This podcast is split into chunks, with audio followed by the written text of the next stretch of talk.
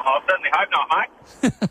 Yeah, neither am I, Josh. I'm definitely cheering uh, hard for her uh, in in the cup, and we had a lot of locals who were cheering you on as well. And she's been running so consistently, probably without a bit of luck. Um, you were hopeful to get her into uh, the Melbourne Cup next week, but you've found a nice race in your local cup. Uh, what are your thoughts on her going into the race?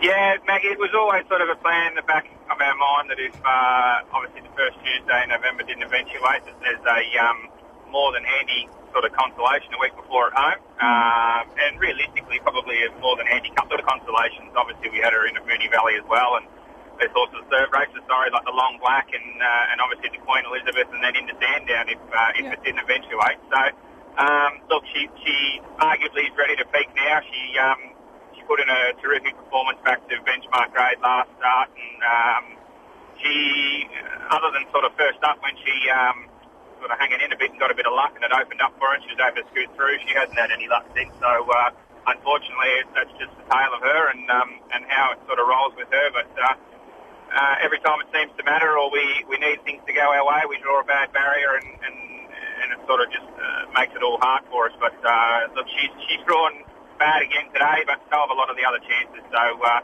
um, I think today will come down to a lot of luck in running, and um, if we can finally get some, well, I think she'll be certainly thereabouts. Yeah, I was just about to ask about that barrier. She has drawn 15, but do you, what do you see her maybe settling settling at the back, especially with all those others that have drawn uh, wide, including uh, Massive, Zabrowski, uh, Good Idea?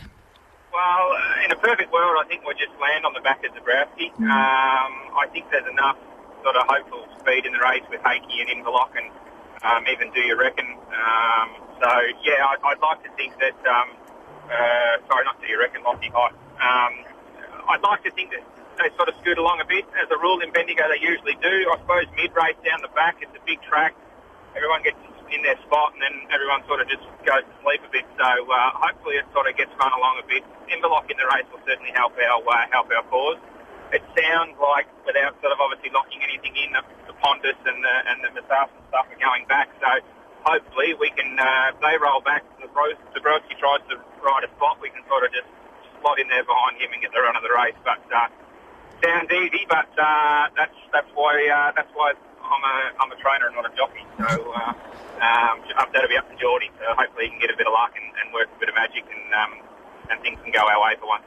Josh, watching the first two races, you a little bit more encouraged by the way the track is playing that that might play into her hands today?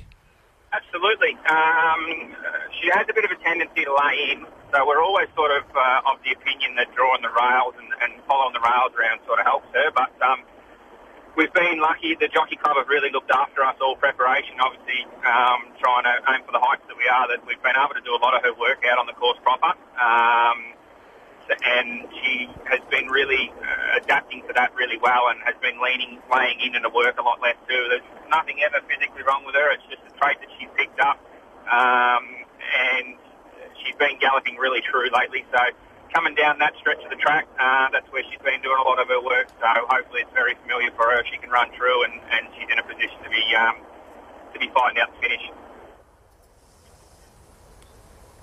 Let's wait for Josh, can you tell us a, can you tell us about the owner, Mr. Middlemiss?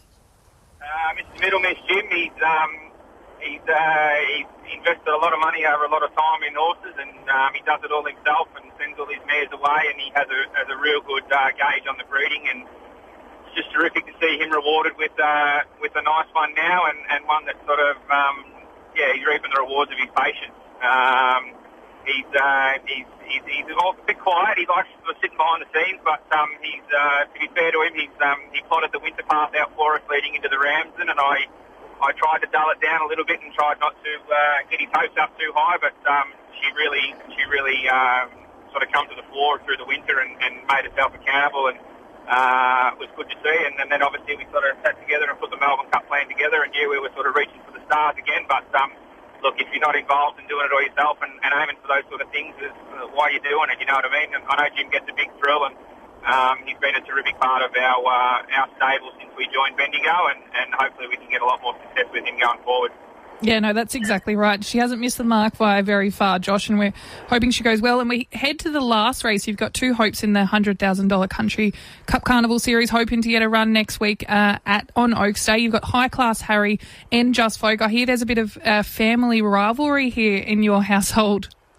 Yeah, absolutely. So, um, yeah, Cassie holds the holds the majority share to Harry, and uh, and I've uh, the majority share in uh, in Just Folk. So uh, there'll definitely be some bragging rights. a couple of little uh, the local uh, the local steakhouse in town has got um, got the loser shouting during the week when we can. So um, if we can get there, so that'll be good. Um, but um, in all seriousness, I suppose the pressure's all on Just Folk. Really, he's um, Harry's already qualified. He ran second at Batoa. Um, he's three weeks between runs. He's um, probably drawn to get, even though he's a bit wide, probably drawn to get the race run to suit him. There's a lot of speed inside him, so he's really quick out the gate. If he can find the rail, he can sort of dictate terms to the rest of them. Um, gets a senior on for the first time this prep, and also has the lightest weight he carries this prep. So uh, arguably, he's um, sort of got the runs on the board. And just folk, well, it's realistically, it's all potential with him at the moment. He's a really nice horse on the way up. He's still doing a lot of things wrong. Um, probably got sucked into the country series and heading to Horsham with him. Um, Horsham's definitely the wrong track um, in hindsight for him. He's come on. He was a little bit pretty at Horsham as well, so he's certainly come on a little bit. And um, back to a big track, he'll be uh, he'll be good. So if he can sort of do the right things in the early half of the race, he'll be hitting the line for the run, and um, hopefully they're going across the line together in one and two. So we'll see what happens. And just before we let you go, Josh, your, your sister Mel, she had that terrible fall at Moonee Valley a few weeks ago. How, how's she going and um, coming in her recovery? No, she's good. She's um, I think she's been already been back race riding a week. She um, rode last weekend and had a couple during the week, and um, certainly hasn't injured her confidence by any means. She was she was very lucky. She's she was sort of starting to strike a little bit of form. I think she was a little bit worried that it might sort of uh, the role she was going on, but um, um, no, she's uh, she's good. She's um, she's riding with plenty of confidence at the moment, and um, we're looking forward to getting her back on when uh, when the when the chance arises. Now, Josh, you place your horses so well. How much of a challenge does it present when you've got an owner like you've got with Supergirl who wants to do all these things and you might have a different plan? You've probably got to keep the owner happy because they pay the bills and they bring the horses into the stable, but you know you've got to give your horse every chance of winning races and earning prize money. Absolutely, Nick. It's um, it, it can be a bit tricky, but I suppose that's all part and parcel with it, and I suppose it's one of the extra challenges of having a, a good horse and um, uh, certainly one with potential that's sort of chipping through the grades. It's um, it's, uh, it's a bit of a cliche. We'll just chip through the grades and go through here, but like if, if we didn't sort of raise the bar for Supergirl this prep and try and be competitive in those naturalisms and Bart Cummings, even though she was only rated 80, we were never going to get a chance of running in the Melbourne Cup. So um, yeah, it's a, it's a fine line, but um, him was good. He's, he's obviously um, pretty uh, uh, pretty onto the fact that she, sort of needed to go to those races. He wanted her to go to those races, and, and we had to. But if it was uh, yeah, tricky, mate, definitely. But um, uh, she's she's she's been able to sort of be competitive, and as we sort of spoke about earlier with um, with um, Belgate and Dino, it's um, she's probably shown that she's just that peak below black type, but placed properly. Hopefully, a Bendigo Cup and that sort of thing might be the black type that she can pitch. Um, it's sort of aiming for those those races in the carnival, where those races are really got all the top liners in it. Um, she runs competitive, but she sort of never really threatened. So um, hopefully today's her day, and we've, we've, we've picked the right race for her. Well, Josh, we really appreciate your time. You've been so generous with it today. We've gone the double dip with you, but that's how much we enjoy chatting to you, and that's how confident we are that Supergirl will run well today. So hopefully it can be a good day for the team. Best of luck, and thank you. No worries. Thanks, guys. Enjoy the